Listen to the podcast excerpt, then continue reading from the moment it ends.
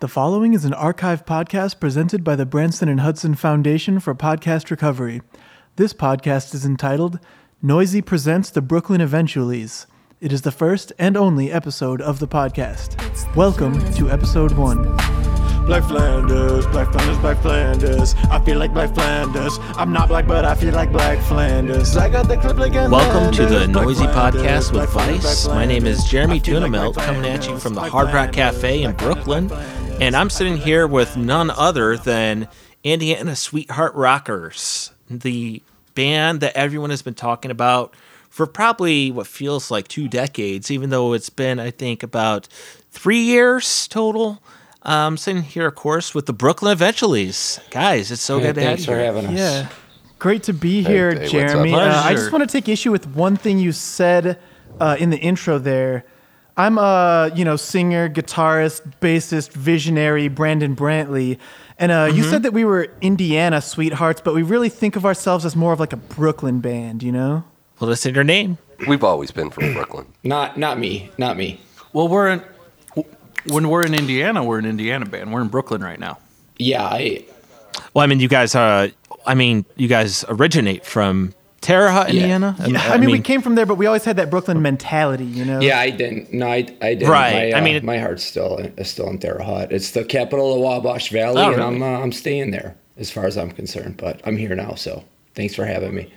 Well, Marty, I mean, uh, talking right. I'm sorry. I should probably let you guys all introduce yourselves. So Yeah. this is the Brooklyn Eventuallys. Brandon, why don't you start out? Yeah, I'm Brandon Brantley. Uh, you might have heard of my brother Bryden Brantley. Um, just because he's friends with NBA stupid ass and he's on the top of the pop charts, you know, he thinks he's a big deal. But I actually am the musician in the family with some integrity. You know, I kind of keep it. You know, I make real music.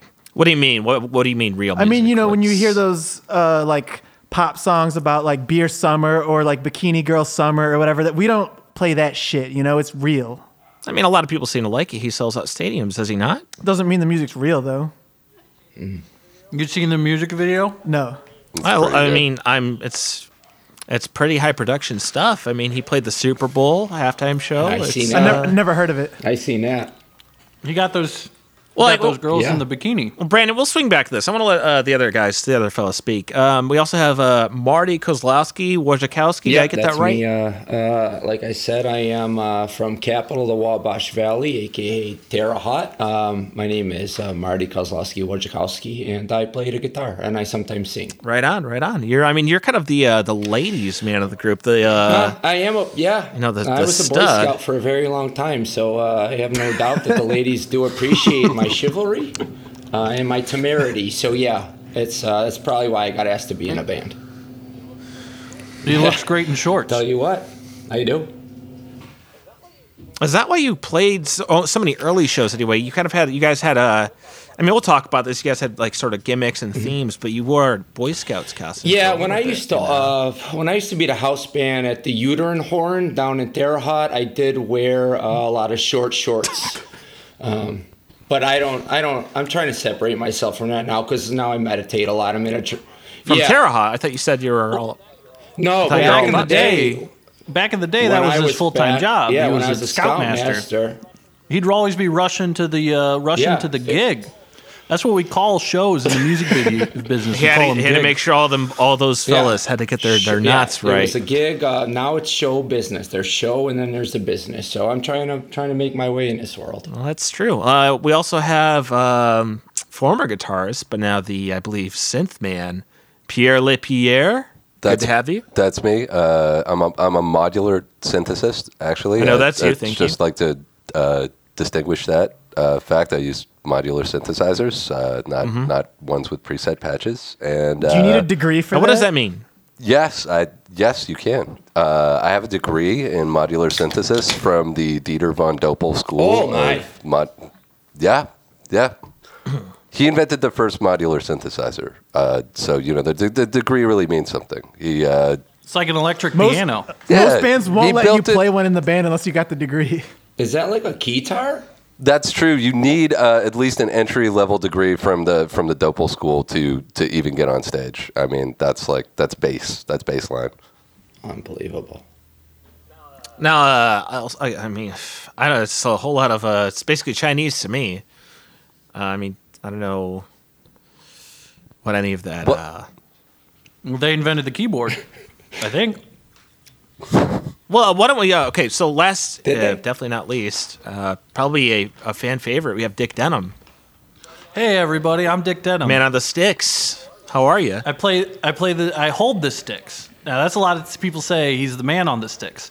Well, I just hold them. What I play is the skins. You're the drum So- man. You're the drum man. yeah, I'm the drum man. I play the skins. I can play, and a lot of people don't realize about drummers. Well, you got two sticks. You also Pierre, can can you please your not vape into the mic? They might pick it up. You can. I mean, you know, uh, actually, you know, I'm sorry. You could we, we could edit that out. It's fine. You know. You, you, do can you. play with your feet when you're drumming too. A lot of people don't know that because you can't see the feet back there. Right. Sometimes my feet are going when I'm on the drum groove, right? I'm always I'm always just doing tick tick a tick tick a bum bum da dum, but I can't Oh, stop. don't I'm give away all our What I secrets say? over here. I tell you, you've never seen Mm-hmm. feet. You've never seen feet like Dick. Well, it's interesting Very- because all of your time as a band together, you've always been barefoot and insist on being barefoot wherever you go. Well, we had a friend uh, unco- in Terre Haute Well- named Jack Johnson. He came over from Hawaii, and he taught us that feet, uh, like shoes, can be very restrictive on your music, your creativity. Oh, They block the energies. Yeah, Yeah. acupuncturists believe that And the I have- creativity comes from the feet. That's right. Mm-hmm. You absorb I'm, it from I'm the barefoot earth. right now, and you can see I have very, very, very petite Yeah. feet. They're very tiny, which is very good for a drummer. I can fit right in the middle of that drum. And sometimes I can just spin them all around. It'll make all kinds of sounds that you can't make with bigger feet because my feet are little and petite, they're like a I little remember. club. speaking like of a little, nub. clubs, I remember when we were in Terre Haute, uh, we played Josh Todd's Garbage Barn, and you were fucking slapping away on that kick drum so hard it su- fucking started smoking. I thought the fuck. I thought they were gonna have to shut the club down. Thank God they didn't, because we still got our fifteen bucks. Well, I got in, I, you know, I got in that drum with my foot, and I was just kind of slapping it around, and I was getting so into it, I lost my uh, my sticks.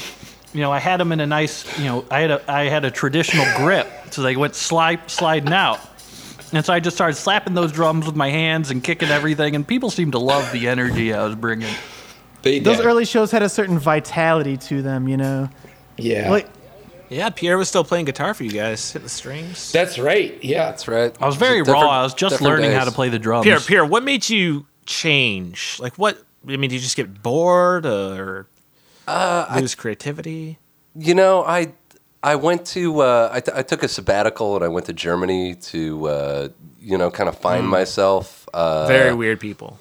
Yeah, you know, th- th- and very very smart too, mathematical. So you know, I uh, you know I enrolled just on a whim at the at the von Doppel Institute uh, for modular synthesis, and I, I learned a lot. of really open. Uh, guitar is very restrictive. There's only uh, there's only 12 notes on the guitar. A lot of people don't know that. Um, yeah.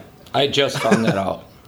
It's well, there's six Yeah, there's only strings. There's two think, notes per each string. side. Yeah, each, you string, play each, each string string has two sides. each string has two notes, Yeah. uh, one on either side, and then you know you can only make so many shapes with your hand. So, so you make the shape. trying to- This is how you play guitar. I mean, Marty, you know this, right? You make the shape. I yeah. And I then you pu- basically what I what I did instead of actually learning the guitar was I I just learned different ways to hold my hand and I just pushed them against the strings. So uh, yeah.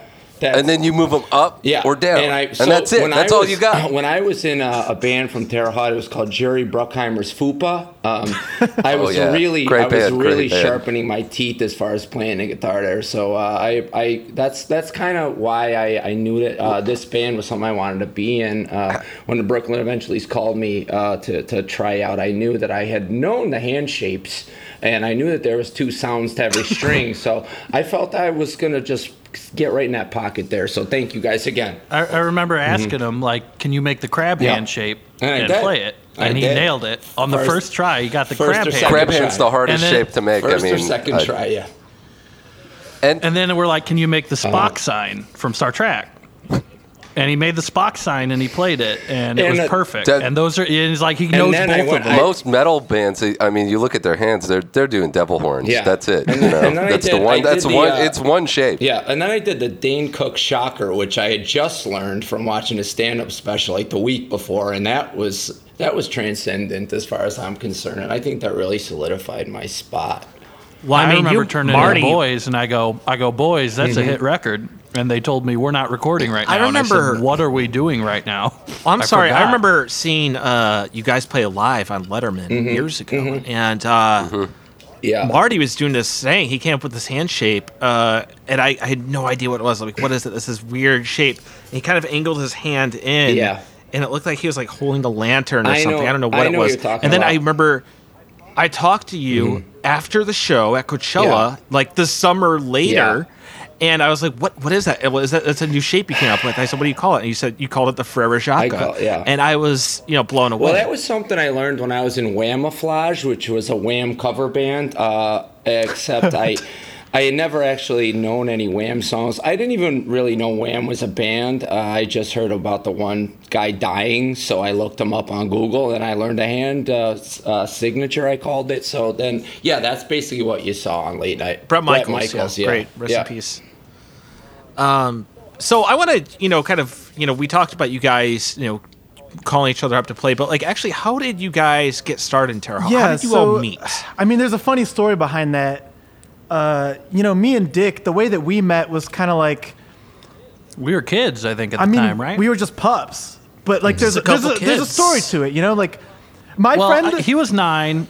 I was 11. We were in the same grade. I think that's how we met. no, no, I don't think I don't remember that. Maybe it was because I was so wasted back then that I can't remember that far back. But like, I just remember that like my friend was in this band called Queefer Sutherland, and his bassist was like crashing on my friend's couch, and he played in this band called Jimmy and the Dog Dick, mm-hmm. and they opened a show for Shitman and the Pissers. Oh, they I had like a remember that. lot of hype around them at the time. I was there had- as a fan. It was at Racist Randy's Bar and Grill. I remember that. I was there. Yeah, dude, a lot of good shows at Racist Randy's over Front the years. row. I was in the front row. And those guys had this keyboard player who ran this DIY label, and his band put out this split seven inch with these guys, the Doo Doo Explosion. And like, you know, then uh, the other track on that seven inch was a cover of this legendary local band called Fuck Fuck Fuck, mm-hmm. where there's like a period, a exclamation point, and a question mark. So it's like fuck, fuck, mm-hmm. fuck. Mm-hmm. And they just played a show with this like proggy band called Electro Harmonics Cathedral, which is a side project of the band Boss TU3 Tuner Pedal. So I was like, man, I'll check those guys out next time they play. And it turns out at their next show, they were playing with the stupid dumbasses, which is where Dick was playing at the time. And it was Right. just like, And what's before up? them, and I we're was like, what's playing with up? And the- we said, you know, maybe we could jam later. And we're like, all right, that's, that's what's up. We'll see what happens. Yeah. Well, I just got out of a band with the G4 experience. And that wasn't something that I particularly liked, particularly because no one ever, like, there were some people just asked for a drummer, and I'd be like, I don't know how to play drums. And they'd be like, that's fine, we just need a drummer. And I'd, I'd usually just sit there and I'd kind of like tap my feet. And uh, I remember when Brandon asked me, I was like, you know, I don't think I can really join a band right now. I'm just kind of doing this to goof off. I don't want to learn how to play the drums or anything. And he said, That's nonsense. I need you in my band. And Brandon, I don't remember if this, but my my real name isn't Dick Denim. What is it? What? Wait, what? Well, uh, yeah. Uh, when we first Wow, met, when I was the researching very- about you guys, it didn't even say that on Wikipedia. I- I've met your, Denim. I've met your dad, the very- Mr. Denim. Yeah, he, he made me. Ch- my dad had to change his name, but Brandon. Uh, first time I met, he's a very charismatic guy. Everybody knows that about him. He made me change my name on the very first time we met because my real name is uh, Brandon Frontman. and he said, first of all, they can't be two Brandons, and you're not the front man. And I go, the front man for what? My name is Brandon Frontman. And uh, you know, he goes, that's not going to work. Your name is Dick Denim, and you're playing drums for me. Okay, And I well, said, no, I'm getting married at the time. And he said, like, no, you're not. You're going to play drums for me. And, you know, long story short, he ended up fucking my wife and breaking up my marriage. And he's like, can you play drums for me? And I said, well, I don't, I'm not getting married anymore. I don't see why not. And he said, uh, water under the bridge. And I said, whatever. He's doing you a favor, dude. You live in Brooklyn now. It's amazing. Yeah. Now, And I'm just gonna put this- funny. put this on No, that's, pause. uh, that's funny because you know uh, Dick's wife was playing in a band called she well she was rapping and playing guitar in a band called Girl Sweatshirt, and that's where we met Pierre and Marty because they were her backing band. That's right. yeah. Yeah. Okay, so you guys, all right, we'll talk about this in a second. But uh, that, he, your name is Frontman. That makes the Brandon question: Frontman. I just, Which one of you guys? Which one of you guys is the front man? Uh, me. Oh me. That's, you say? I would say I think that's uh, I think that's Pierre. Yeah. I feel like it's me. Maybe I would also say if I it's feel not Pierre, like- it's Brandon for sure. I sit in the back, Yeah. so I, I think it can't be me because See, I Uh, always, I always, when I mean, I'm a big fan of you back. guys. Uh, I got your first EP when I was like 16, three years ago, and I really loved Letters to the Lion Tamer, Mm-hmm. and I thought, you know, this Dick Denim guy, he's like the coolest frontman there is. He's a drummer frontman, Mm-hmm. just like Lars from Metallica, just Well, like funny Peter is he didn't Gabriel even and play on that track. Actually, he overslept, and we just did the drums without him. He doesn't even show up on it. Real- All right, right, but I play him during the live but show. throughout And, you know, the I years, do- he's I been a do great like- frontman. It's all Yeah. triggers. I do like the Peter Gabriel thing, and that's why you know Yeah. I'm not really much of a singer, but I wear my Turtle Beach headset while I'm sitting back there, and I just kind of like. I like the mm-hmm. look. It makes me look like Well, I'm plugged in, and, Yeah. and sometimes, like when I'm playing drums, everyone knows I close my eyes the whole time I'm playing drums. I don't see anything that's going on. I'm just having a good time closing my eyes, and I like to have the headset on, and I like to pretend I'm talking to mm. Cortana, and I'm giving her commands, and I say up the drums, up the drums, and it's just fun. You almost become transcendent when you're up there. I've seen you guys live like 37 Yeah, times. it's a it's a spiritual experience. I got it. He's crying up there when he's playing the drums a lot. Yeah. He's just in tears while his I, eyes are closed. you know, I Well, wouldn't because know. Cortana don't, stops talking, and I'm thinking something's Right. wrong, and I'm yelling for Master Yeah. Chief to help out. I don't see anyone. I'm surrounded by my modular rig, so you know I set up, Mm-hmm. and it's basically like uh, it's kind of like a like an isolation booth, like a like a sensory deprivation chamber. But Yeah. I can hear everything that's going on. Although I don't really have anything in the monitors Mm-hmm. except for the kick drum because I don't need it. I mean, it takes us about 30 minutes after a show to get you out of there. well, yeah, I have to be. Yeah, that's my that's extraction time, and we budget it in to the tour, man. Like it's it's on the schedule. It's like You guys have- set up, We buzz tour, call going show, out. we tour with a backhoe that lifts me. him out. you guys Another tour thing that- with like or the the reason I'm 20 not the front roadies man- and no one's allowed to touch his synths, right? No, no one can. Oh, do yeah. No, I don't. Yeah. Well, because you don't, you guys don't know how to operate them. You don't have the degree. You set up your own light show too, do you not? Yeah, that's right. I mean, the only time I ever got in a fight with Pierre is when I started. You know, he's got all these synths, and it's such like a contraption that I pretend. I had just seen the movie Transformers, and I just started slapping on the synths. I said, "Come out Bumblebee, come out Optimus," and I was having a good time, just having a laugh. And I tell you, this guy can throw a right hook. It knocked me clean mhm. unconscious. Well, I'll tell you the re- I'll tell you the reason because if if you don't have the degree and you start messing with the thing, Yeah. you know what those. I, I have an original Von Doppel synth, and those were originally designed not as a musical instrument, but as a German device to detect Albanians. Mm. And there's a switch. Oh, that's right. Mm-hmm. Uh, you told me that synths are like baby rabbits. That if you touch them, the owner, do, the mother doesn't yeah, want them you back. can't give 'em- you can't put them back uh, if you touch yeah, they, them. they In Germany, they- it's illegal to play them without the degree. They'll send you to prison right away. that's right. They send you to a work camp. Now we we talked about you guys meeting a little bit. Um, w- I'd say you guys really had your big hit early on. Um, I think Brandon knows what I'm talking about. Yeah, What was I mean, called? our first hit is called Keats in Gym Class. Mm-hmm. Um, this is a song. I mean, there's a really funny story behind this song because, like, I was listening to the Smiths. Is that what you? Is that the one that we wanted to play? Yeah, yeah. play Let's let's, let's play a little rock and roll over here. But, Okay, uh, so I'm sitting here, everyone. This is Jeremy Tunamelt with Noisey at Vice at the Hard Rock Cafe in Brooklyn, Manhattan. And we're going to be playing the first real big single hit from the Brooklyn Eventuallys. And I know you guys all know this song. We're kind of doing a little bit of a uh, chronological timeline here. Are we? Are we not? Right, Right. I mean, so we're going to take a step back in time. No, you don't. No, don't worry about it. We're not Dick. playing. You don't, you don't have to play any Was drums. I on? Am I not Was on I on know song? Pierre, I stop. don't remember. Pierre, you do not have to set up. Pierre, when we stop go in the up your synths. studio, he thinks to- we're just playing or practicing. Can you a show. Tell? I don't. Can you guys can you guys take his headphones off and tell him to stop setting up the synths? I don't even. Was I on this recording? I'm I don't remember if I- I was on I'm- this recording at all. I uh, I think this might have been before. Marty, I don't I couldn't tell you. I mean, you guys This are. might- the, I think we This might be one where I went I back think in we and re-recorded everyone's parts when they weren't around. So Okay, yeah, that makes sense. that makes sense. Okay. All right. Well, uh, without further ado, we're gonna get this thing rolling and uh, come back in a couple Yeah. minutes. Okay. So roll it. Before we get this rolling, I just want to give the fans just a couple, a little insight they might never not like they might never have heard before. Where Sure. this song, the inspiration behind it was, I was listening to the Smiths and I was thinking like, man, those guys made a lot of money. Like, how could I rip them off to get as much money and fame as possible, like they did? You know, and that's like where the inspiration comes from. Yeah. It's beautiful. Yeah. All right, let's check this one out. Um, All right, play it.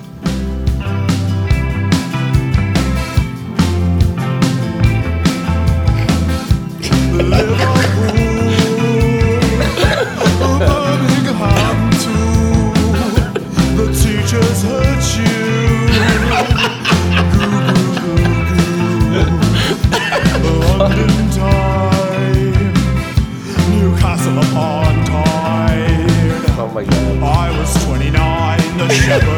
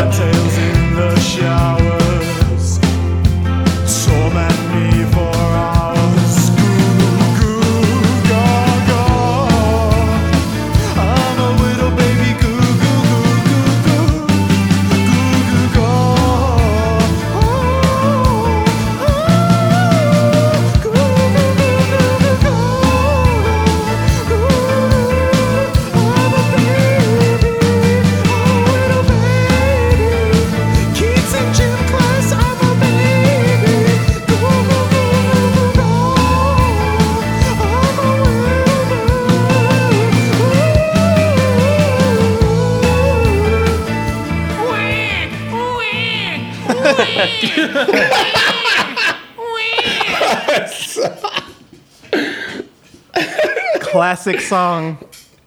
Wow, just such a such a you know brings me back to my childhood, or I mean, my teen year, or fuck, I mean, I don't remember how old I. Why? Okay, so it brings me back to high school. Um, and you guys, uh, Marty, Yeah. you're on guitar, but Pierre, you're still on guitar. There, you're the uh, the old Johnny Marr of the band, then, huh? Yeah, I mean, I, I, I had the shapes. I so I uh, I studied. I never actually listened to the band he was in. I, I can't remember what they were called. Modest Mouse. The Smouse. Yeah, I didn't listen to them, but I, I would I, I would look at pictures of the band and I'd see the shapes that he was making uh, with his hands, um, and then and then I would copy those shapes, and that's the sound that came out. Well, and then we had you know Brandon on vocals. Sounded just you know you could tell all the influences from Peter Morrissey, and just the you know the beautiful drums from uh, Dick. Yeah, Coming it's together. a real light touch, and I think it's because of the small feet. You know, uh, he, he It's the small feet work there, but you got to notice a lot of people don't notice. I'm I'm, I'm hitting that quarter note rest. all right, with the resonant head drums, you know. So it's it's something that you kind of get there, and you got to get a. Uh, you know, I'm doing the Mul- the the Mueller the M- Moeller method the whole time. You got a paradiddle in there, uh, maybe one or two. Paradillum, yeah, Yeah, and I'm getting there and I'm doing some snare comping. Some Oh, you got a snare. You probably He's- got a kick. He's drum, comping the right? snare. I got a kick. I got a I got a kick there. You probably got a few and, cymbals. Yeah. Am I wrong? Uh, you're you're not wrong. Was that before? Was that before or after you got the the rototoms? Well, I mean that was that was this was before, and I remember that me and Brandon went back and forth on this song, particularly because, well, for the social reasons that happen in every band, where he was fucking my wife and ruining my marriage. Standard. And, Yeah, well, we try to um, keep the art separate mostly from that, you because I was I was really trying to get in a small African drum and just use only a single small African drum the whole time. And he said, you know, they make a lot of money. The Smiths Yeah, that's don't some Paul Simon use shit there. a small We don't fuck with that. a small African drum. No, they have more And I said, they have well, more than I don't one care. drum. The Smith. And you know, I was being petty about the drum because really, I was just mad that he was What fucking about my I was like, wife. the look, album you guys well, well, did? with this, with this album, I was like, look, we're calling It all- This it album all- is called The Smiths. all turned we're out trying to okay. make money. Mm-hmm. We might have been the first band to do a self-titled b- album of a different band. That was one of the innovations Well- we made early on. You know, What can you guys tell me about what happened? I've read about this, and um, you know, I watched several documentaries on you guys already, right? You know, Thank Oh, you thank you. very much. Thank you. Thanks. Um, Merci. I remember the first documentary though, uh, "Stare into the Toilet," Mm-hmm. that I think VH1 put out.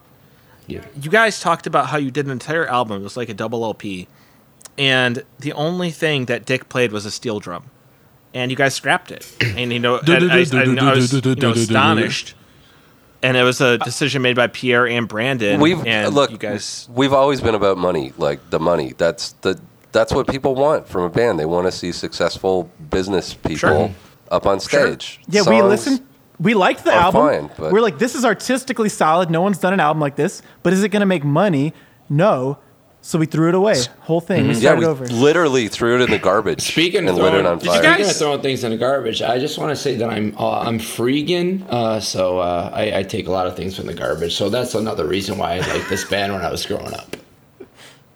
Well, Marty, if you're interested, uh, after this recording, I could give you the key to our dumpster, and you know. Oh. Yeah, to- thank you. to Yeah. I'd like to get some oil. We get a lot of catered food here. Like all of our meals here are catered and delivered I to appreciate us that. here at uh, Yeah, Noisey it's Advice kind of at the it's Hard Rock just kind Cafe. of up to the guys whether I eat or not because, uh, like I said, I'm not really uh, I'm not really welcome here all the time. Um, but I do play guitar and I, uh, I I am enjoying being here for this interview. Uh, so uh, I just want to say that if you guys have anything extra that you can give to me afterwards, I'd appreciate it. Thank you. Well, there was about 20 women, you know, just trying to get your autograph, I thi- just walking in here. He's not I allowed to talk whole- to them. I can't really do much. Well, I mean, like I could get it. I mean, he's kind of mysterious. He's handsome. aloof. You know, he's got the long, hair, Aloof. got the Aloof. long hair. Well, Pierre just starts talking by the synths, and they all dry up. So Uh, you that's know, not not everybody. Not everyone. I mean, since I moved to Brooklyn, uh, you guys all know that I'm engaged, right? Like my my my partner. congratulations. My my partner Yovanka. Wow, This is Her, this uh, is news to us. She sounds Yeah, beautiful. she's she's wonderful. She's from Croatia. Um, you know, her her parents have been living in New York for a long time, and uh, you know, her family used to work for a company called the uh, they were called Ustaše, the company. Uh, made a lot. That, which is Croatian, I think, for mustache. Croatia is just the face of Eastern European Yeah. uh, oh yeah. culture. Am I wrong? That's right. That's a hell of a drive. Yeah. Well, they moved. They moved to America uh, because they were so successful Can she at, get at us their some? Show, can they, she get us some gigs out there? oh, definitely. They're really well connected back home good. through their their Ustaše business. I really, uh, yeah. I mean, they probably give a you know the Ustashi or uh, I don't know whatever they are, but uh, I know, you know, through their means of joining the European Union, the tourism there. You s- I've never been there, but I've seen several pictures. Just and, beautiful, uh, beautiful beaches. I mean, well, the thing is, it's like a lot of us are afraid to go out there, or go to shows out there. Well, they're- Um, they're very not- dangerous in Croatia. they're not communist anymore, so it's fine. I mean, I think they're ready to hear some steel pan music where I can kind of bring. Yeah, that I think. I mean, where steel drums they're over there. they're they're out in the world, so they're ready for world music. What uh, and that's what Dick Dunham is about to bring to them. So I'm okay with that too. That's right. You know, I'm, I'm sure they just got the song "Red Red Wine" on the Mm-hmm. radio, and they're really ready for me to kind of, you know. I've been waiting to bust those steel drums Yeah, out. we and, you rehearsed know, like a, a 25 minute cover of that, it. and then I kind of axed it. Yeah. Well, why don't I was going to ask you guys something else, but right now that brings up a, a good segue into this. And a lot of people email me specifically about you guys. I don't know why, but they ask me, uh, "What kind of gear do you guys use?" You know, everyone wants to know. Brandon, what kind of uh, you know auto tune are you using that latest single? Pierre, how many synths can you stack on top of each other before it's you know a legal issue? Marty, mm-hmm. how do you do those hand shapes? And Dick, how did you do a whole tour using just you know Home Depot buckets? So you guys can start with whoever, but you know people are curious. What are your setups like? What are your It's favorites? mostly what the your, size of the Pierre- bucket. Pierre, take this one away That's how you get all Tell the 'em what you different. use. That's how you. That's how you get the. Uh, that's how you get the different sizes. You uh, how drums have different noises. You know, like depending on how big they are, right? and then you just get different sized buckets and stuff like this because it's a storage thing mostly, where you can get a big one and you can put them in like uh, those Russian dolls, right? And so then I can carry around all my drums in one big bucket that's got a bunch of smaller buckets. And then for other stuff, steel drums, cymbals, cowbell, you can typically find things. And, you know, it just made me going on tour a whole lot easier. Where did you get the never wanted- gong, Dick? Where did you get the gong at? Oh, uh, this seven foot gong right behind me? You brought it to the restaurant? I take that everywhere. Yeah, but where wears did you that get on it? his back? It's like a Ninja Turtle I- in Brooklyn. I I was in actually Chinatown, and I was walking down the street as I am wont to do, just enjoying Chinatown, and I go down to this dusty stairway into this weird shop with all kinds of trinkets and antiquities, and. I, I, I walk up and I do, you know I this this man with a long mustache that he's constantly stroking back and forth says, uh, you didn't come here looking for something. Something brought you here. And I said, what? And he said, this is perfect for you. And I turn around, there's a big seven foot steel uh, gong right there. And I said, I don't want that. And basically, anytime I stop moving, it kind of just appears behind me. Something else. I still don't understand. Uh, uh, Pierre, why don't you uh, tell us a little bit about your setup? Your, It's a uh, your magical realism gong, uh, gong. It's pretty easy to understand. well, Okay, Pierre, why don't you tell us a little bit about your setup and your uh, I your racks? You know, like I, uh, I started with the more commercially available, uh, you know, the, the the sort of entry level, like the noob uh, modules. You know, very simple, made in America, easy to understand. But as we kept getting record advances, I just kept plowing all of my money into buying the original Van Doppel uh, modules, which are you know made in, I believe, 1939 in Germany sure. just beautiful, beautiful pieces of uh, of technology, you know, um, and they come with a tuning module. I threw the tuning module away. You know, I was tired from you know playing guitar like 12, 12 notes. How many? Sh- Twenty five shapes. Who needs it? You know. Easily. Now I have infinite shapes, infinite notes. Like I can do. Uh, Oh my god, there's a sound I there's the sound. I can do that. You know. I Yeah. can- like, like that's one I like. Uh, I don't. Thank you. That's alarm. I think the wa- the waitress You wants know, you to like- take that off the table. I think she's serving us our, our meal. Well, I, le- I I can't. I mean, did you show her my degree? My pizza logs are I- coming. Anyway, um, you know that's that's you know I needed the Von Doppel so I could get Unchained from the twelve tone scale, and uh, I think the band appreciates it. Yeah, I do. Even though I've I have heard complaints that you know on the internet, uh, people have said I couldn't hear the synthesizers, but I think that's really because I'm playing a lot of notes that are below and above the range of human hearing. Oh, sure. Oh yeah, exactly. Like I would say that's the first time I've ever heard that synth, but I don't want to uh, create any more tension within the band that more than already exists. You know. Yeah, I think I think it's really on the audience to train their ears to hear what I'm playing, but they'll get there eventually. you That's why we play some shows for dogs to you know satisfy those those sort of high end pitches you're getting. There. it's a big demographic. Like you. I, you really, Brandon, you already made her divorce me. You don't have to insult her. You want to talk about this later after this interview's over? So, Brandon, uh, Marty, right. you haven't talked about uh, your gear. Are you talking to me? Give some Sorry, I was eating a pizza. Sure. You talking to me? Uh, okay, yeah. Um, as far as my guitars go, it's pretty easy. I use one Was that piece of pizza already eaten? Yeah, eating a, like they left it. I'm not going to let it go to waste. My guitar is a Peavey Raptor. It's a six string. It's got a 25 and a half inch scale. It's a solid body construction with new styling for better ergonomics and balance. But Really, what I want to talk about here is my gear because my Fender Deluxe 2x12 and Fender DeVille 4x10 combined for my main guitar sound with an Ampeg combo behind it to enhance my low end. The sideways Fender Twin Reverb amplifies my Zoom Rhythm Track RT123 drum machine, which I've used for years. But the drum machine, Everyone knows what that the are. drum machine goes to a Boss ODB3 bass overdrive atop the Twin Reverb is obviously a Roland RE201 Space Echo, which I use uh, as another stage gain because my tape is broken. But what I want to really emphasize here is that my main board is home to a Digitech Jamman Line 6 MM4 Pro Code Deuce Tone Rat Boss DD 7 HP Bar Screamer and Electro Harmonic Scrap Oh fuck, dude, I got my soundboards and Digitech Whip, you know.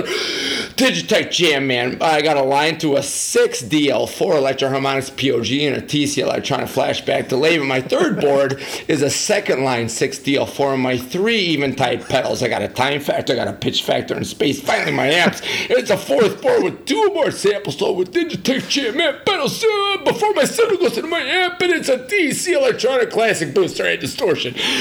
Uh, so yeah, I mean it's simple. It's you know it is what it is.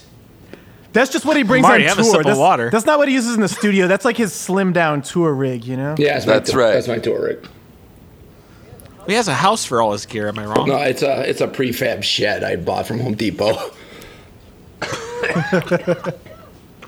All right. it's Really well, uh, warm in the winter. yeah, you there. can stay in there if you want. You need a place to stay. Well, you Come on know, by. You haven't ever been Warm over to my cold house. bare I don't like you asking haven't, people for you nothing. haven't even met my kids. Come on by. Oh, I met your kids. You weren't there.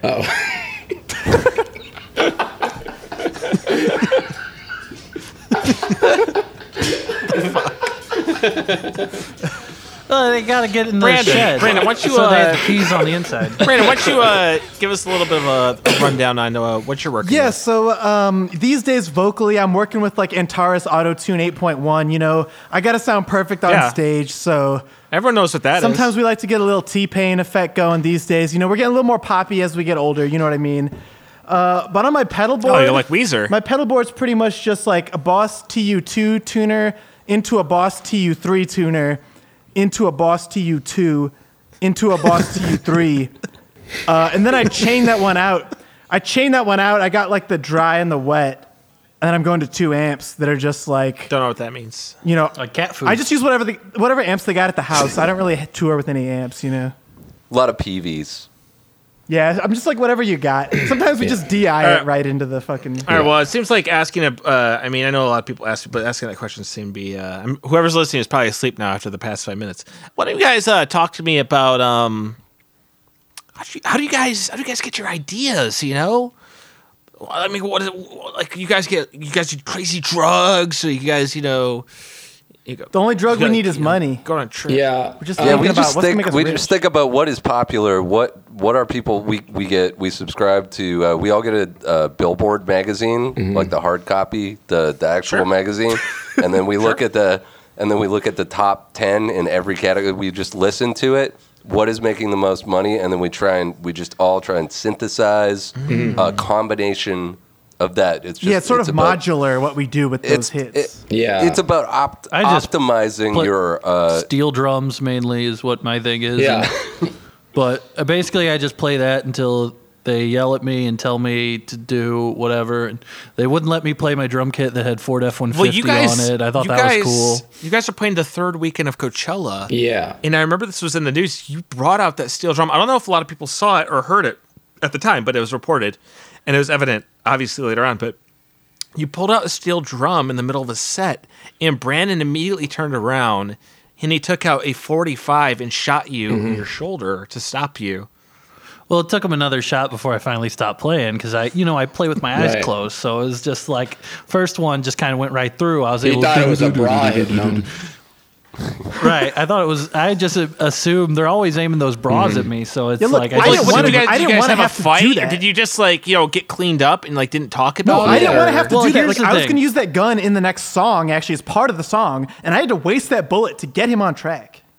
I was I was riding a steel drum high because Pharrell uh, didn't go on before, and he was an hour late. And so, like, there's a big empty stage there with a bunch of people waiting, and I figured no one would mind if I just went out there and played around with my steel drums. And the crowd was pretty into it, so I thought, you know, maybe this time because the crowd was pretty into my steel drum solo while they were waiting for Pharrell, I thought that you know maybe I could just sneak in the little steel drums. But you know, he sure made me feel bad after he shot me, and I, I was apologizing. So to him here's the backstory for the after- fans they probably haven't heard before is that he's been writing this one song our entire career, and he thought he could sneak it out there in front of the fans, maybe. Well, yeah, the song starts with a very lengthy steel drum solo, and um, I wasn't going to play the whole thing. Trust me, I'm not going to like bombard everyone with my solo project. But um, you know, I really just Is I, that? you know, I mean, you brought a steel drum today. It's, Yeah.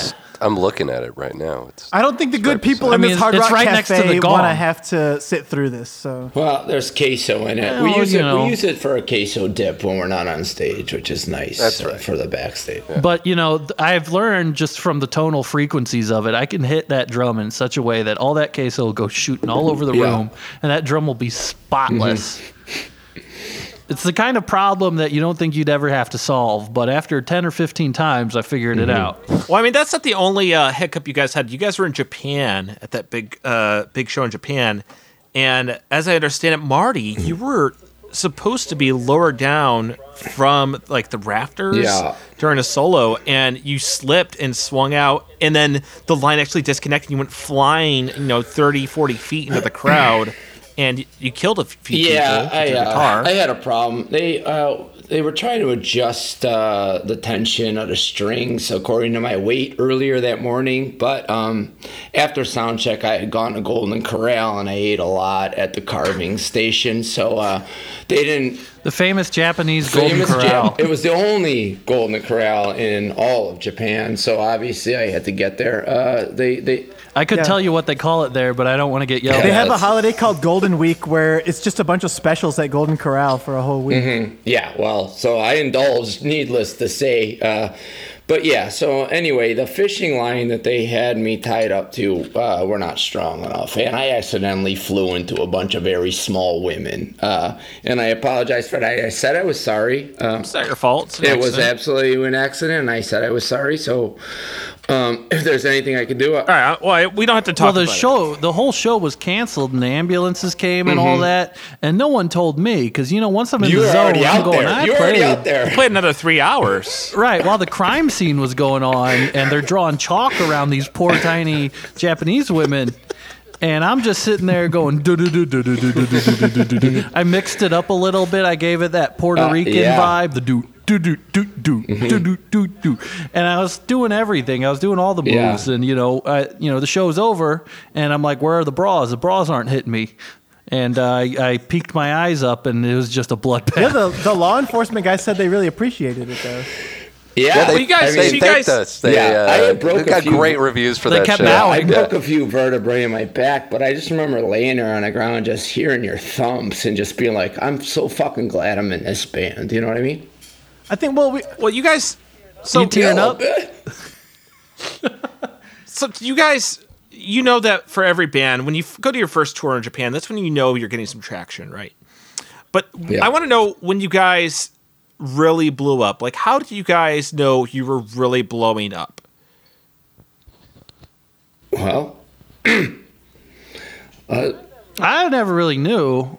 I didn't get told, to, but mainly because a lot of the money wasn't coming my way. Um, I didn't really know we were famous until you know people would come up and and they would ask me my name or they would say, "Hey, it's Dick mm-hmm. Denim," and I'd be like, "I thought they were going to serve me papers," you know, like I had to go to mm-hmm. court, like because I never like. Fi- I never really like gave my ex-wife the stuff she wanted from the divorce, so I thought I was always fearing that, and so usually I just ran away. yeah, And it wasn't really until like Brandon realized, you know, Brandon pulled me out of refrigerator school. And he Yeah. said, We got to go on I'd tour. say, what are you you doing? know- I'm like, Why wouldn't I? I'm just trying to do better for myself and have a career. And he's like, We're in a very famous band. And I said, What? I would Yeah. say Well, you was- guys started to really change it up after this, like, yeah, sort of the I, th- I would Smiths say it was like uh, kind of Pierre who really pulled that deal together for us. You know? yeah. I remember after the first time I ever went on tour with you guys, I went home for a little break, and I I tried to get back involved with my dad's business because he invented a creatine shake for newborns out of the hominy plant. That's really it's prevalent in the capital of Wabash Valley, uh, and you know their motto was one app per month. So by the time your baby's let's say a, a half a year old, you're looking at a fully defined six pack. And I went back to work for him, working the cash register, and they're like, "Well, you're." aren't you that guy that killed a bunch of people in Japan?" I was like, "Wow." We're really getting somewhere now, so I knew I knew we were onto something, and then I came back to had that- Brooklyn, and yeah, we just picked it up from there. You guys had that that really. Uh, I mean, uh, one of the songs that did really well in Japan was um, sort of different for you guys, and a little bit different for. I mean, even the time. Um, you guys had sort of that big, you know, veer towards making soundtracks. Yeah, and you, I you did mean- that post track album. uh, Friday Night Lights was really just looking for a band they could get for cheap to do a soundtrack for their show, and we were like, you know, we need money. So uh, we threw And this one together, you know. hey, who doesn't? Well, and then they passed on us though, and we got offered that Wendy's commercial. Oh, Oh, yeah. yeah. That was my first real foray. That was in a commercial. Yeah. I just. Oh, I mean, I. I. I'll be honest. When I first heard that one, guys, I cried. I mean, yeah. I cried. We got. You know how many spicy chickens we got for that? I still got some in my freezer Can I have one? Wow. from like 19 Hey, fucking can you do me a favor and chuck one of those in a dumpster behind your house so I can eat it, please? I, like I said, I'm a freegan. I'd really, yeah. But I am. I, am I told really you you can just come in my Well, I house. gotta eat- just- I have well, to I eat mean, it's technically not my house. I think he It's- likes his I eating in the It's, garbage it's can. Marty's. It's where Marty I, keeps all of his I have equipment. to He's eat got out of the dumpster, though. It's it's not freegan if it's not from the dumpster. Yeah, sorry. What if I kick it in the dirt or the He's got rocks? principles. Come on, come on. Does it Guy got to be in the dumpster? has I know a guy will make you a gotta be in the mean breakfast in Ohio. have to get it out of Lives the in the dumpster. So, All buns. so Brandon, that song you guys had, that was really like your second. I mean, I mean, you guys had many hits in between, but that's one that really blew up. That's like when we could finally because afford people to heard move to Brooklyn. people heard people heard they go well where's the singing where's the lyrics he's like it doesn't need it just listen Is that the one where you guys let me play the piano? Yes. oh yeah. yeah yeah yeah Let you. You First graced time- us with it. Yeah. I mean, I feel like I'm kind of a savant, but only because I'm stupid. it's and I almost can't like a different my kind it's almost just the, the other drums right Yeah. piano's just the Yeah, other piano drums. is just. Well, I mean, basically everything's drums. You know, right now I have a plate of chicken wings in front of me. There's drums. There's there's drumsticks. Mm-hmm. Yeah. Uh, the leg, right? that's right So, and you got the cymbals is like the ranch, and I dip it in there, and then you eat it with the. It's kind of like drums in a lot of ways. Mm-hmm. Basically, if you work with your hands, you're essentially a drummer. yeah. so why don't we uh yeah uh why don't we so Brandon, do you want to play that? Yeah, okay, let's well, get it uh, going. well, let's roll that one. Um, this is once more uh, Jeremy Tunamelt with Noisey Advice at the Hard Rock Cafe in Brooklyn, Manhattan. Here are the Brooklyn Eventuallys. And we're their song. Brandon, why don't you introduce this song? Give them a little Oh, I just- backstory. Am I supposed to bring my whole thing? I just got the gong and the steel drum. Are Dick, we playing? um, The name of You the guys- song's too long. I think Just- it might take you know about an hour or two to say the name of the song. So let's just like feel the vibe of it and get going. Yeah, you guys can name it.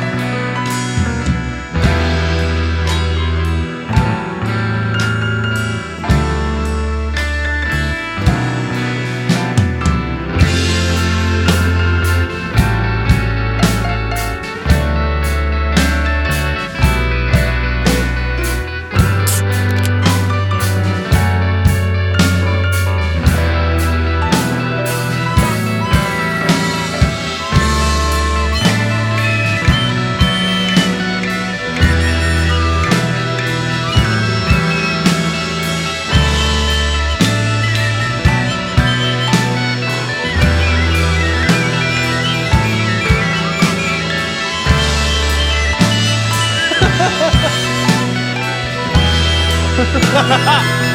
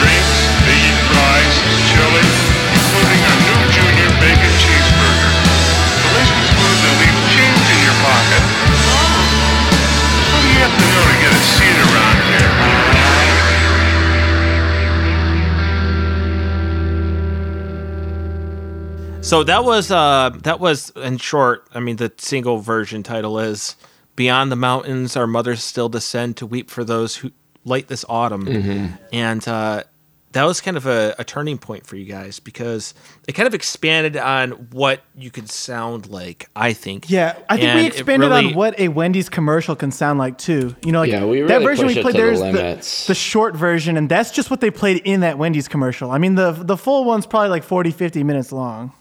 It's a really long stretches commercial. over three sides of vinyl. Yeah, it's a long commercial.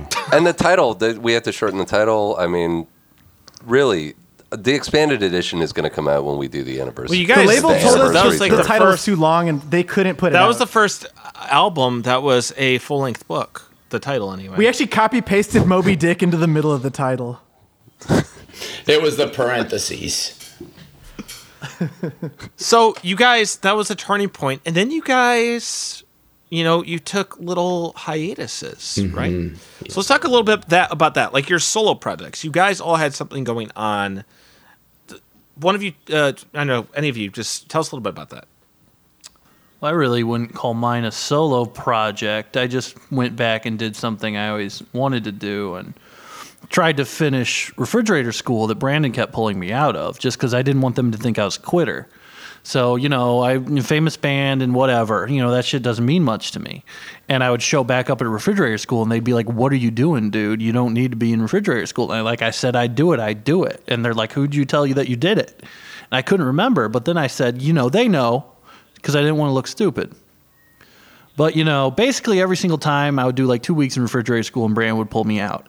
But something I've been trying to do for like over the net last ten years is the one song I've been working on, and I'm really thinking I'm getting close to to having um, life part infinity my story done. I'm really thinking you're not that close yet. You know, I, I think you need to keep that in the incubator a little bit longer. Well, I mean, I got the steel drums out of my system, right? And that, you know, ate up a good 30, 40 minutes. And then trying to work in a lot of the kind of, you know, car noises that I want. Um, recording different Ford F 150 Raptors, getting kind of stuff like that. Um, s- driving by people on the highway and sampling 18 wheeler honk horns. Um, there's one point in the song where it's just 25 minutes to, of the soundtrack of Leisure Suit Larry. And it's just kind of almost like to find it's not music, but a, a audio book that is my autobiography, mm-hmm. you know, in a way. And it's really, really tough to do this as a man with a sub 100 IQ. Mm-hmm. And so that plays into it too, and trying to figure this out, trying to walk all the lines, and you know, trying to even name instruments. I don't know the name of most. I think you're being a little. I'm like, bashful you know, here, the- though, because there's been times on tour where you're hanging out in the green room by yourself, and we walk in, and we see you just hastily put down an acoustic guitar like you weren't touching it. You know, like yeah, you're shy. You're a little bashful. Well, I was trying to learn it because asking somebody to play it, you know, I, I had to count the strings on it, so I knew which one to ask for, like the six string one, the wood Yeah. one. Yeah. To be fair, no one no You one know, wants to play on your project, and I, if people tell you that they do and that I've been keeping them away, that's not true. Well, I know. I just I ask a lot of people, and they always see really agreeable at the beginning, and then later on they come like all browbeaten and maybe with a little bit of tears in their eyes, say they can't do it. They're busy mm-hmm. that day, and then it's like fine, that's yeah, that's a fine. funny You know, I can coincidence, get, but there's I no can get whatever. I can get whatever equipment out of Marty's shed, and hmm. I can learn to play it myself You're eventually, and I'll to- figure yeah, it like out. I said, you're welcome to my shed. I'd appreciate it. You take whatever you want. Well, yeah. I mean, it's all it's kind of like you know too late to Oh, welcome sorry. me, but Okay. Um, yeah, uh, you know, I, I, I again, I, I, I went back to Terre Haute after uh, the first time I really went back with some money was after the Wendy's commercial, um, and I got immediately sucked into uh, being a member of the non-custodial parents party. Even though I am single and without children, I just want to fight for fathers and men's rights. Um, I also joined a uh, it was a band. It was called Don't Shred on Me, which uh, was a nu metal band. Uh, and every member was a soldier. Uh, there were ten singers. There was no guitar player, no drummer. Um, they A Boy Scout uh, is like a junior soldier, so I see why they asked. you. yeah, yeah. See, they eventually asked me to join uh, to play the one guitar in the band, so I did have to fabricate a military resume. Um, But my cover was blown when, believe it or not, we went to Golden Corral and they pulled out their military IDs to get 65 cents off their fountain drink, and I didn't have one. So I was kicked out uh, right on it. It's a shame that the guy in that band that played the M4 killed himself. It's a real shame. I'm gonna miss him. I'm gonna miss him. But uh, after that, again, I tried to get into music, and I was simply just uh, sticking around town, uh, trying to get my hands in my dad's business, um, which again was to give protein shakes to newborns. But uh, I didn't make it, so um, I really had nothing to do until they called me back and said we're gonna write another record, and here I am. Yeah, I remember you were telling me record. you were like, I could buy a house here. It's only like thirty thousand dollars, and I was like, No, you need to move back to Brooklyn, where thirty thousand dollars is like what you spend at Wendy's in a week, you know. And Yeah, we I actually got took- a vision here.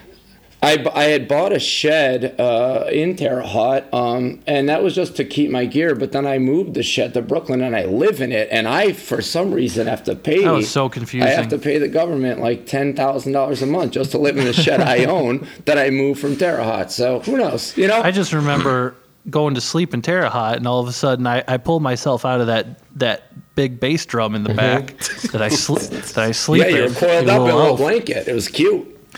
and and and I walk outside, and you know you were still asleep Mm-hmm. at that time, and no one can ever hear me because I'm so sneaky because I got these tiny little feet. Yeah.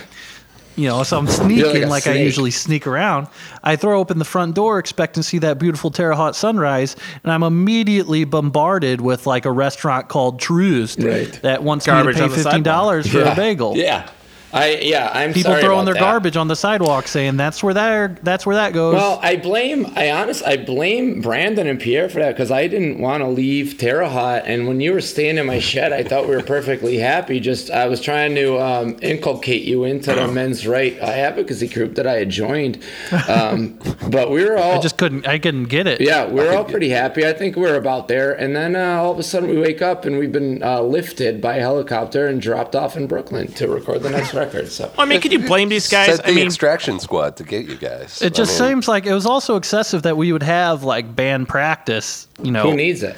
at the Empire State Right. Building. We didn't need it. That's the acoustics, though. I mean, And it's like, you- hey, we got to how are you meet. gonna- we got to meet again at six o'clock at the Statue of Yeah, Liberty. we have You gotta to be- practice on the head of the Statue of Yeah, you gotta get seems a used to being weird, at the top. You gotta The physically base- be at the top if you want to mentally that's what be New at York's all about. That's what New York's all about. Are you kidding? You mm-hmm. guys did practice on the subways. You guys did practice, you know, Yeah. in Times Square. I mean, that's what New York's all about, baby. You got to mm-hmm. climb the ladder. You got to practice inside a giant pizza. You know. Yeah. yeah, I think I knew I had made it when I had a meet and greet with the pizza rat, to be quite honest. That was amazing. Brandon, Brandon, and Pierre, Pierre, Brandon. You guys had soul stuff too that I know of. But why don't you talk a little bit about that? Tell me about that. Uh, I spend, you know, I, I don't spend all my time in New York. Like I I love uh, Montreal, Canada. Uh, we played uh, we played one show there. Uh, I think what what was it? Two years ago, three years ago. Where was that at up there? I've been there. It was at uh, Casa de Popolo, um, which is uh, you know Is that next to the Daffy Duck that Tavern? is next to the da- uh, so it's uh, La Taverne de Daffy, Le Canard de Daffy. Yeah. I mean, you guys don't spend as much time as I do up there, so maybe the French is kind of going over your heads. But uh, Le, Le Canard de Daffy is fine if you want to listen to like normie, normie music. But, but the real shit is at Casa de Popolo, where um, you know all the great bands, Godspeed You Black Emperor, um, that other band that's basically Godspeed You Black Emperor minus a few people, but plus a few other people. trapped. It's Uh, trapped. I. Trapped, P- uh, POD. Les Breastfeeders, you know, all all the greats. Uh, they all play there. We played there once, and you know the city. Nickelback featuring Amy, Uh, Nickel, Man, Nickelback. man. The Spider Spider Man song. Nickelback. Yeah, you got it. Well, in, in That's, the Quebec, cra- it's usually that's a Chad Kroeger solo joint. that's Spider-Man true. song. They, they've all played at Casa del Popolo, and we played there. They're they're from uh, love with it. Montreal. Yeah, of Montreal is actually from Montreal. Oh, That makes sense now.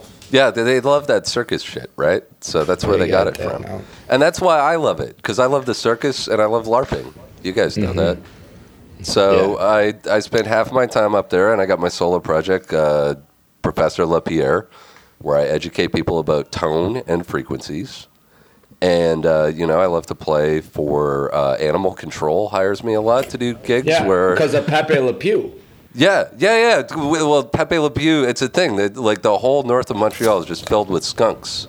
It's Pepe Le Pew is a documentary. It's uh, so I go to the north of Montreal. I set up my modular rig and, I- and I play for the skunks, and they run away. And I hope that one day That's how you know it's a hit. they'll appreciate. It. I also like playing for the Quebec, uh, the Quebec's army. You know, for military intelligence. There, they they have their guests from out of town, and I get to play them. You know, they're like, "Hey, uh, professor, we got some guests in. Uh, we got them in a small concrete room with a single light bulb hang, swinging back and forth. Uh, can you set up your modular rig and and play this guy a tune, play him a song? And I'd love to do it. And that's why I love I mean, it there, there's- man. There's nothing more. C'est magnifique. um, there's nothing more uh, Quebecois uh, to me than, you know, a guy setting up thirty-eight thousand dollars worth of synths and playing for a park full of skunks alone. Yeah. and that's I mean, Yeah. Yeah. I remember just when Pierre was trying to explain the concept of Montreal to me.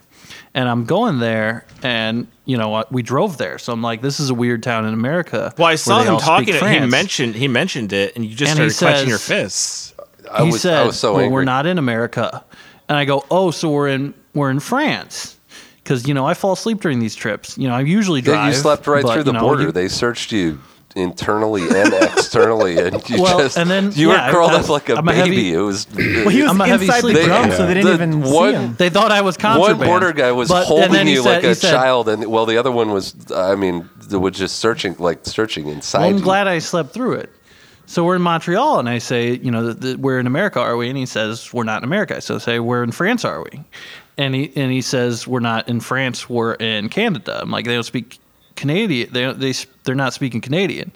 And he says, well, that's because we're in Quebec, which which that took about 40 minutes to clarify for me, and I'm still not sure if I get exactly where Quebec. You just seem to get really mad when he mentioned it that they speak French, but they're in Canada. you I mean, you're sweating right now. Your fits are. I just I just don't get it. I gotta go. Like I'm this. I'm itching to play those steel drums because, you know, I'm just freaking out about okay. thinking Well, about we'll this. get we'll get there. Well, um,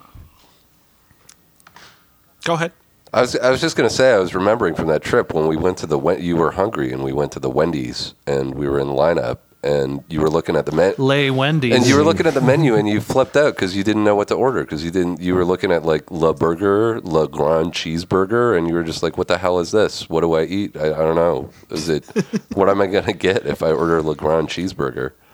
Like, well, the music's the universal language, and usually in high stress situations like that, I just put my blindfold on and I just start thinking about what I want, and I start hammering it out on my hands, tap tap tap tap yeah. tap, tap tap tap tap and they got it exactly. I get brought five spicy chickens, no drink, no water, no soda, yeah. no frosty, no. They, they thought you were homeless, and they just kind of yeah. tried to get rid of you. Your drum beats are almost a, uh, like a Morse code uh, to the fast food chain cashiers, which I appreciate. I don't It's know like what a that Morse is. code for the soul. Yeah. Brandon, why don't you tell us a little bit about what you you know you went through at that time? Yeah, so like after we had our success, you know, I was just kind of adrift, you know. Were you just that whole time while they were talking? Were you just counting a stack of dollar bills? Or wait, are those hundreds? No, we don't have anything left actually at this point. That's why we're gonna. What do you wait? What were you, I thought I saw you kind of like. No, that's nothing. you that guys was see that? what? I thought we were. A lot of times, well, Brandon will on. make me. I thought we were broke. Brandon will make me sit on his we are wallet broke. so that it'll close. But see, Are we it's- broke? So you're broke. Are we You broke? don't Yeah, have we're broke money. now. I just saw you with a giant stack of cash. We're in your hand just and you're we're counting waiting while for they the were next talking. advance, Yeah, right? we're waiting. That's- We're waiting for the advance. We're broke now. Okay, we're broke now. But at so the time, okay, okay. when we were, you know, doing our solo But why are you sitting like kind of kind of on a tilt? Like what's in your back pocket? Why are you? Uh, I got a hemorrhoid that's really big. That's not good. I'm lucky I'm It's not the too bad. drummer. I don't have to sit down, you know, at the show. But It's kind of uh, far to go to say something like that to hide that. All right. Well, um, so why don't you tell us about your solo work? yeah, so you know, we, you know, that was when we were just starting to get popular. We were a little successful. I was trying to remember what my roots were and try to get back to those. You know, like what is it that got me into music in the first place? And I started thinking about those songs and like that music, and I was like, you know, Baba Black Sheep, uh, you know, Frere Jacques, the alphabet, uh, counting the numbers, you know, just all these like, Sure. that's like the first music that I was really into growing up. So I just kind of set out on the road by myself. Um, this is just like a little clip. You know, I'm putting together kind of like an archival thing. This is just like a little couple second clip mm. to give you a feel for like what was going on on the road those days. Okay.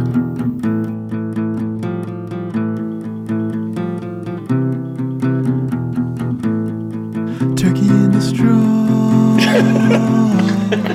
Turkey in the straw. Turkey in the straw. Turkey in the straw. Yeah, so you know that's what was going on on tour there. Um, and then you know my That friend. sounds uh, familiar for some reason to me. Yeah. No, that's like the kind of music I've I heard came that. up on. Like these, like you know, when you were young, you remember listening to songs like that, right? Like, Then- uh, yeah, but I mean, like the actual song. the- I don't I know. mean- I remember I that. remember, like, that song you brought. peop- you brought to uh, rehearsal, "Row, row, row your boat," and I was like, "I'm Yeah. sure I've heard this somewhere." And Yeah, that Hot- slaps. I just put my own spin on it, you know. And also on that tour, actually, uh, DJ Lethal, or no, sorry, uh, DJ Homicide from uh, Incubus joined me for a couple of those shows, and it sounded kind of like this. Turkey in the straw. Turkey in the straw. So yeah, you know, like those shows were a little more intimate, and it was just about getting back to where I come from, you know. I remember when you were doing um, your rendition of uh, Milk Milk Lemonade around the corner fudge is made. Beautiful. Yeah, we would do that. Uh, one of the best. we would jam on that one for hours, you know. hot cross Mm-hmm. buns. I mean, I love playing hot cross buns. It's so it's it's a classic. It's a Yeah, bop. it was like a four. P- all of us were on recorder. food and music. It was like getting back to like seventh grade music class. It was kind of like refreshing when you're at the top. You know, you got to remember your roots. That's right. So maybe in that in that vein, you know, our next album was just like we were getting back to that stuff, but we were using like the musical chops that we had developed at that point. Well, I uh, I liked a little bit more of the stuff that you came up with after that, but it was kind of uh, kind of bittersweet because I was still, you know, you know, I missed the Brooklyn Eventuallys when I gonna get back together, and that was a very long two months for me. Yeah, so when we got back together, you know, we took those inspirations and we we put together an album that wasn't as commercially successful, but this one was for us, you know. right. you do one for them, then you do one for you. Yeah, you. that's what they say And about I don't know who. I mean, I just basically always do one for you guys, I appreciate that. and that's all right to me. And you know, no steel drums, I get it, Not not on every album. I mean, or any of them. All right, so let's go ahead and hear one from that album. Uh, it's a little classic song we put a little twist on. It's called "The Farmer in the Dell." Oh yes, yes. This is.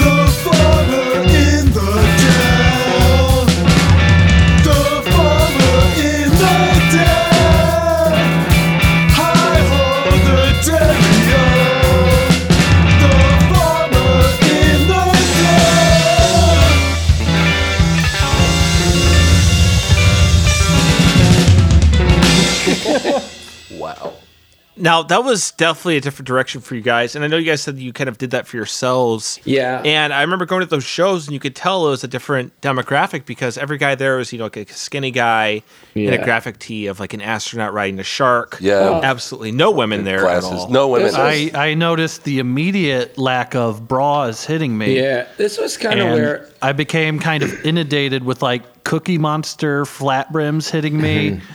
and a lot of, you know, a lot of like XXL T-shirts that said like you know, kind of from Walmart type things, uh, kind of like draping over me really. Uh, I used a lot of them Sure. as padding on the inside of my drum when I slept later on, but yeah, a complete uh, lack of bras Well, we were hitting me. We wanted that audience though. Well, we were. I I, was, uh, remember we I wanted was just like really influenced by Farmer in the Dell because one of the lyrics is that the wife takes the child, and as a Mennonist, I. I was really uh, trying to speak out against um, uh, women uh, being aggressive or more aggressive than men in relationships. And I know that there are high levels of mistaken paternity or paternity fraud. So um, that's kind of what I was going for when I wrote that song. Did you write the farmer and the Dell? Uh, no, I just wrote the guitar riff uh, based off the Farmer in the Dell because it really inspired me. I know that a lot of times you would tell me about the music, and I don't understand guitar playing a lot, but you say, you know, you open with the F chord, and these, uh, A chord, T chord, H chord, E chord, R chord, S Big chord, R chord. Yeah, I'm a big R chord. R guy, chord, yeah. Mm-hmm. I chord, G chord, H chord, T chord, S chord, and you say it spells father's rights. Yeah, yeah. And I said I can't, Yeah, I I can't I, read that much. Yeah. But I get the idea. I just. uh, I don't know if it's the best musically, but you know, you're the guitarist, so Yeah, I did just. I was just looking for people to uh, understand that I was looking to expand the rights of unwed fathers in case of their child's adoption. So I, I do know that that was a personal crusade I was on, but again, I know you got very mad when I said that the Spider-Man guy in England should absolutely not have his kid. yeah. He's gonna fall mm-hmm. off the big building. I and think he's that gonna was the first. and I think that was the first scrum we ever had as bandmates. But I appreciate that. Yeah, I think at that point we started well, going in usually different somebody directions. you know, eventually like- is gonna shoot me or punch me, and it's kind of just a in those early thing. days in the band, we would all sleep in the same bed together. You know, all of our names were on the headboard. We were all mm-hmm. wearing, you know, we had the Matching- little nightcaps and the matching. matching pajamas. Yeah, like And the colors, we all had our own color. yeah, we were like thick as thieves back then. You know, and at this point, you you were get, kind of getting into that men's rights stuff. You know. I was Yeah. I was reading seems about to a- Kabbalah just to find a thing because it seemed like everyone else had a thing, so I wanted to do like a Yeah. Kabbalah thing. Or, I was learning French. Uh, Mm-hmm. Yeah. It's just. I started abusing uh, because of my experience in refrigerator school. I started a, a lifelong struggle with the abuse of Freon. Yeah, you know those um, subscription services where you can like get food at your door. Uh, Silk Road started one of those, and I got like weird designer drugs at my door every day, and I would just take whatever was in there and then feel like shit all the time. That's when So you I just- guys, it seems like that Brandon and Marty were really about the sort of uh, math rocky experimental sound. But Dick and Pierre, you didn't seem to be too into it. eh, I know you guys moved on from there onto the next point, which you know you you tried other or you kind of like toured with your old stuff again. You guys kind of like you know went through the motions, you know, make a little bit of money, and then you guys kind of had uh, another banger that came out. Yeah. and it was it was experimental, but in a different way. Yeah, so- it wasn't so. we just- were having these wasn't kind of like problems. so much. We were having all these problems, right? And we're like, what's getting between Sure. us? Something's getting between us, right? What is it that's getting between us? And we realized it was the instruments. It wasn't us. It's not that we were all very different people and had nothing in common. It was the instruments. So for that next album, we were like, let's just not play any instruments. Let's just use samples and laptops and shit. yeah. So this and was a time. voices. Yeah, we were using some cartoon voices. We were really taking a lot of inspiration from some Looney Tunes. We were, uh, you know, Tex Avery. If you saw us on stage at this point, we might all we all walk on Well, stage. Well, this is probably the height of your drug re- drug use, right? I mean, who can say? I really? wouldn't know. Yeah. I mean, I mean, I was buying mini fridges just to tap out the Freon. it's, Uh, it's true. I mean, I kind of had a Stu Ungar thing going where, like, instead of my nostrils, the inside of my nostrils falling apart, they basically were perpetually frozen. Um, we had to. We because I, I also I really took hard the fact that he tried to take away all the instruments in the band because I enjoy playing the drums. I love playing the Well, drums. Well, then he told you that But they, he was- some- he told he you was- there's something called a drum machine. Well, he told me this because I didn't care about the drum machine. I don't care about it. an iPad. You know, he let me said, you know, okay, but on next tour, I get to drive the limo.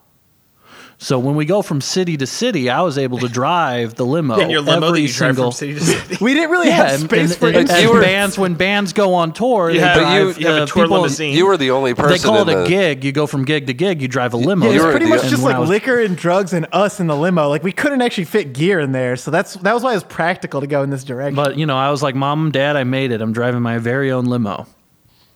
And you know, I'd be able to roll up the window, and I'd be able to listen to the tunes I liked up front, which was just you know usually just cowboy music. Well, you guys had a lot of hits, you know, stuff like, you know, with the sound, like Sweaty Orange Juice and, um, you know, Fish Pool and stuff like that. You guys really kind of took off with a new direction. And I, I really dug it. And I, I, you know, Well, thanks for mentioning our upcoming tour with New Direction. Thank you for that. Thank you. that, that that's not the band. Okay. But we have uh why don't we play a song from that that era? And uh Brad Brandon you Dick, I like for the you know, tenth time you d- just put away the drum. You don't have to play anything. Well, I got the gong ready. Let him smack it. Just let him smack it. Brandon, why don't you introduce just this get it out of your system, dude. Just go for it. Let the Give it a good smack. Brandon? Give it a Yeah. good whack. Well, I don't. Let me go get a big. Uh, let me go get a big mallet. Let me get about a five foot ceremonial mallet. I'll be right back. Hold on. Check the se- I think I got check one the in semi. the drum. Check the semi. Yeah. I'm not the one that subscribes to the whole Branson Boys, uh, you know, belief that uh, whole thing of chips, a whole bag of chips, uh, can. Listen, I know where this is going. Chip dinner. Come on. I'll tell you right now, chip dinner is not real. Chip dinner's real. You can have chips for dinner. It's not a meal.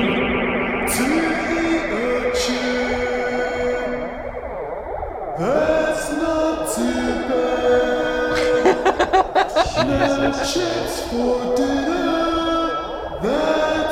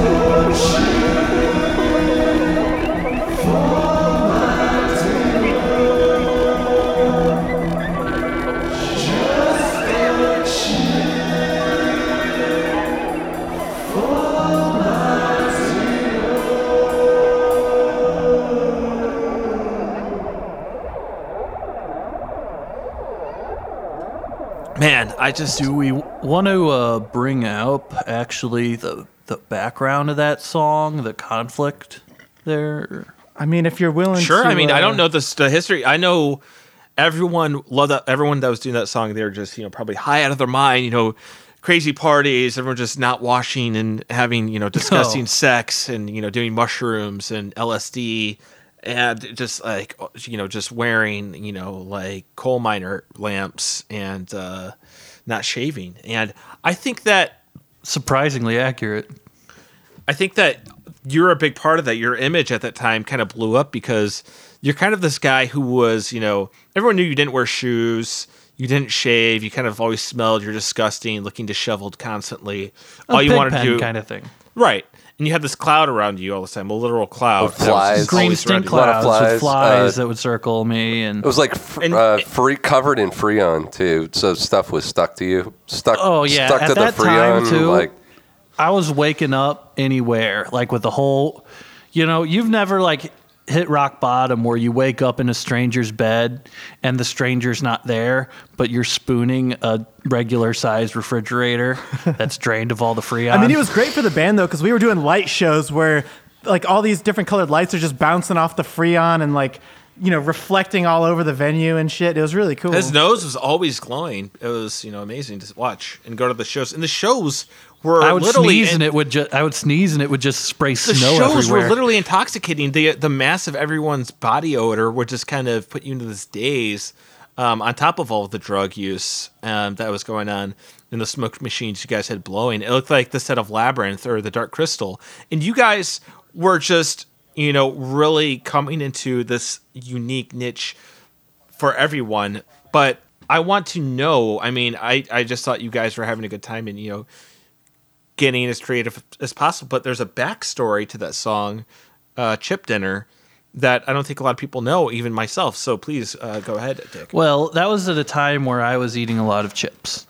And I don't know why, but uh, Brandon kept saying we have a contract, right, with Frito Lay. right.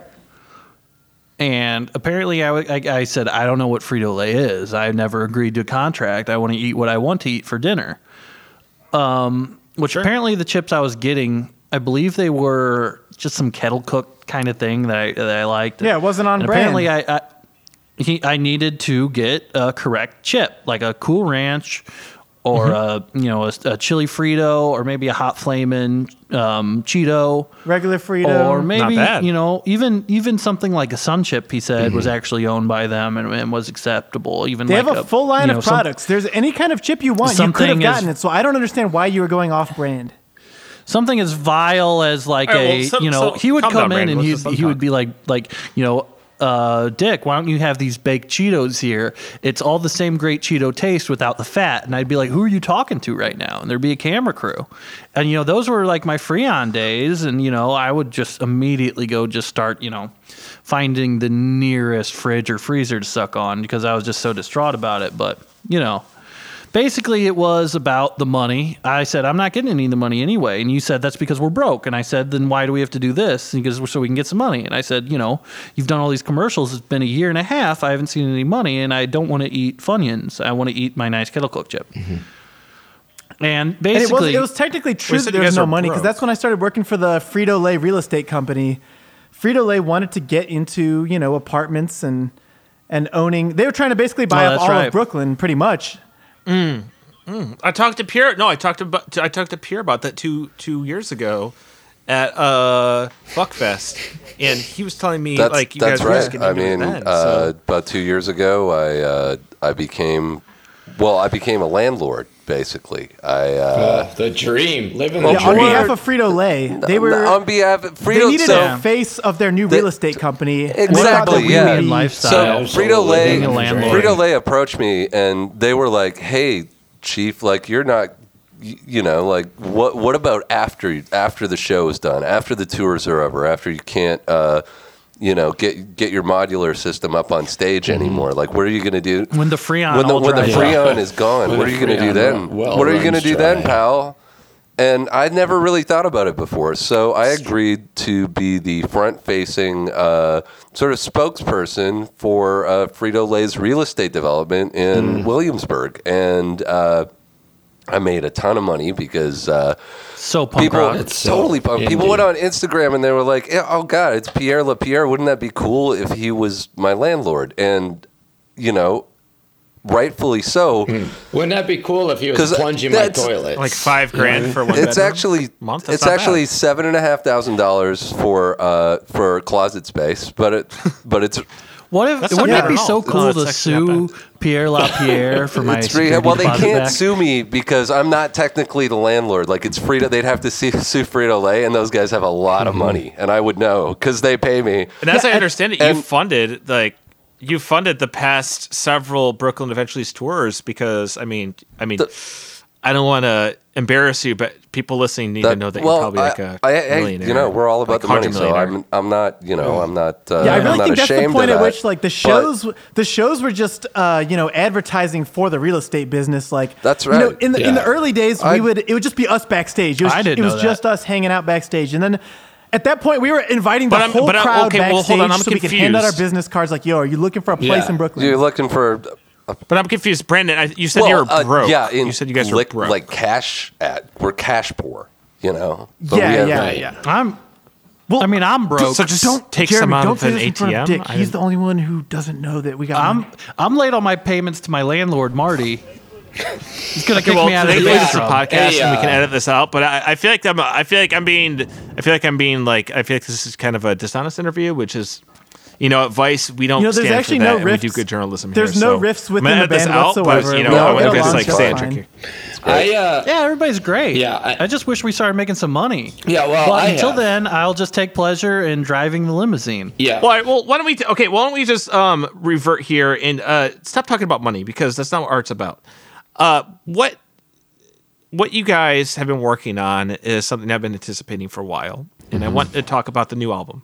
I want to talk about what direction have you guys taken it, and I mean, I've heard different things from each one of you personally, but uh, Brandon, so we why don't you tell me taking about, in a about the album? few new it like? directions. Um, like I said, there's no tension within the band whatsoever. We're all on the same page, but a book has many pages, Sure. and we all kind of need to write the same book, Sure. but we don't need to That's- write the same, you know, words of the book, right? That's beautiful. You don't wanna put two that's pages on top of each other. That's why you're the singer. It's very well put.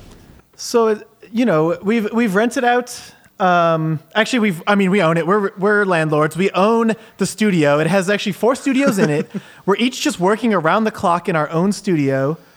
Uh, you know, we heard about how like on Frances the Mute, Omar had everyone record parts for Mars Volta like separately. So we're doing that for the album, and we're just gonna think we're on the. We're so used to working together, it's gonna work out, right? It'll all just sync up when we're done. It's all the band. I mean, you know, I've been working nonstop on. I, I think I have 27 hours of uh, of like 70s influ- like new age influence, like deep listening music, and I know that Brandon and everybody else. I know they're listening to the same Numero Group box set every day, Yeah. all day, just absorbing. Those frequencies, and I know that's what they're into Oh, right now. You know, and Yeah. uh, and then I'm I mean, I've listened to easily in my whole life as a musician. That's why I feel so comfortable just kind of, you know, showing up and playing anything anywhere. I've listened to over 60 hours of music my whole life. Yeah. It's a lot. That's a lot of I, uh, music. yeah. I mean, I, I don't know really what's going on. I, like I said, I woke up in my prefab shed uh, in Brooklyn. Um, but I'm just trying to take a positive outlook on this whole new album. And uh, so I've developed a mantra, which is uh, it's more smiling, less worrying, more compassion, less judgment, more blessed, less stressed, m- um, less hate, more rights of unwed fathers in case that their child's adopted, and less neonatal circumcision. So I'm trying to keep that in mind whenever I wake up in the morning to write guitar parts for this new album that I don't really know much about, to be honest. So I'm I'm I'm uh, I'm just kind of uh, I I just it sounds like you guys all said it's No, no, no. We're all on the same page. different. We're, Yeah, Yeah, absolutely we're all coming coming to together. this we're all difference. listening to new age music, making tick, Yeah. tick, tick, listening. tick, tick, yeah, tick, I'm like, tick, tick, tick, tick, tick, tick, tick, tick, tick, Yeah. tick, do, do, do, do, do, do. I get my little feet out and I start going dum da da dum da da dum da da dum da da dum da da dum da da Yeah. dum. Tick a tick a tick tick Okay. a dum da da tick tick a dum da da dum dum dum. And I go and I just keep going. And, I- I have you know, a- I'm alone in I- there. We I don't know if anybody's hitting the button. Can I suggest you take out some of the dicka dick dicka dick because that's like I don't know, man. That just doesn't. This is. I mean, that's this just the sound. Yeah. like, doesn't When I fit in with what we've This been is where you have to trust on. the artist. We'll fix we'll fix that in mastering. Yeah. Like- We'll edit this. Like We'll maybe every- this in post. maybe like- ta ta ta. No, we'll leave it Yeah. in because this is Red, great. People can hear how you guys red are This is actually kind working stuff on how we you interact. Dick Denim to do. You know what I mean? And we all trust each other. And even though we don't talk to each other and we don't see each other, and we, uh, you know, some people fuck each other's wives. That's uh, just something that happens. That's a normal part band. of being a band. It's just what happens in a band. You do anything to keep the band together. You know what I Well, mean? I love you guys, and I can't thank you enough. I can't uh, ever pay you for all the you know the great music you guys have given the world, and um, you know some of it is you know a thirty-hour album that's unlistenable. You're welcome. Um, Yeah, you guys you're released welcome. about six years ago. That was the name of the album. I mean, s- I just I just want to mention before this interview. does he does he not does he not know? Is is Dick? You know me, is I'm a Dick go not- guy. I don't like a look in the rear view mirror. That's why I got him removed from the limo that I drive. Well, you guys did the whole collab thing with Amon, and I didn't get it, but I just want to thank you guys again, and I Yeah, want to you thank know you what? for coming in Um, and talking to everyone Dick's real short on money, so And, if you could pick up the check for this meal, that would be really helpful. Yeah, man, Also, uh, also, I know Vice is uh, going through some hard times right now, and you guys had uh, Disney pulled out a couple hundred million dollars. But I would like to say, on thank behalf you. of the Frito Lay yeah. uh, uh, real estate group, that you guys are three months late on your rent here in Williamsburg. So, uh, Okay, Yeah, well, I I mean, don't like, know. Hey, if I agree so to go thank you on guys the show so much where for coming Action on. Bronson smokes weed and eats food, do you think he'll let me eat for free?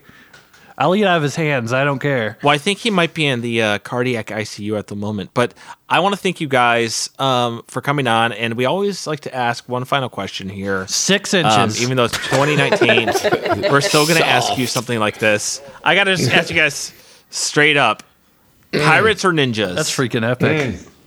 That's so That's freaking random. epic, It's too dude. random to even consider. What? It's too random. I can't even consider that. the mime. I can't. Guys I gotta picked pick. a mime. A mime. Vikings. Yeah. Are they Lego? like. Are they Lego ninjas? This is what rock journalism's all Sure. about. Rock journalism is about determining what uh, what your favorite movie character is and, and what your favorite flavor of jelly bean is.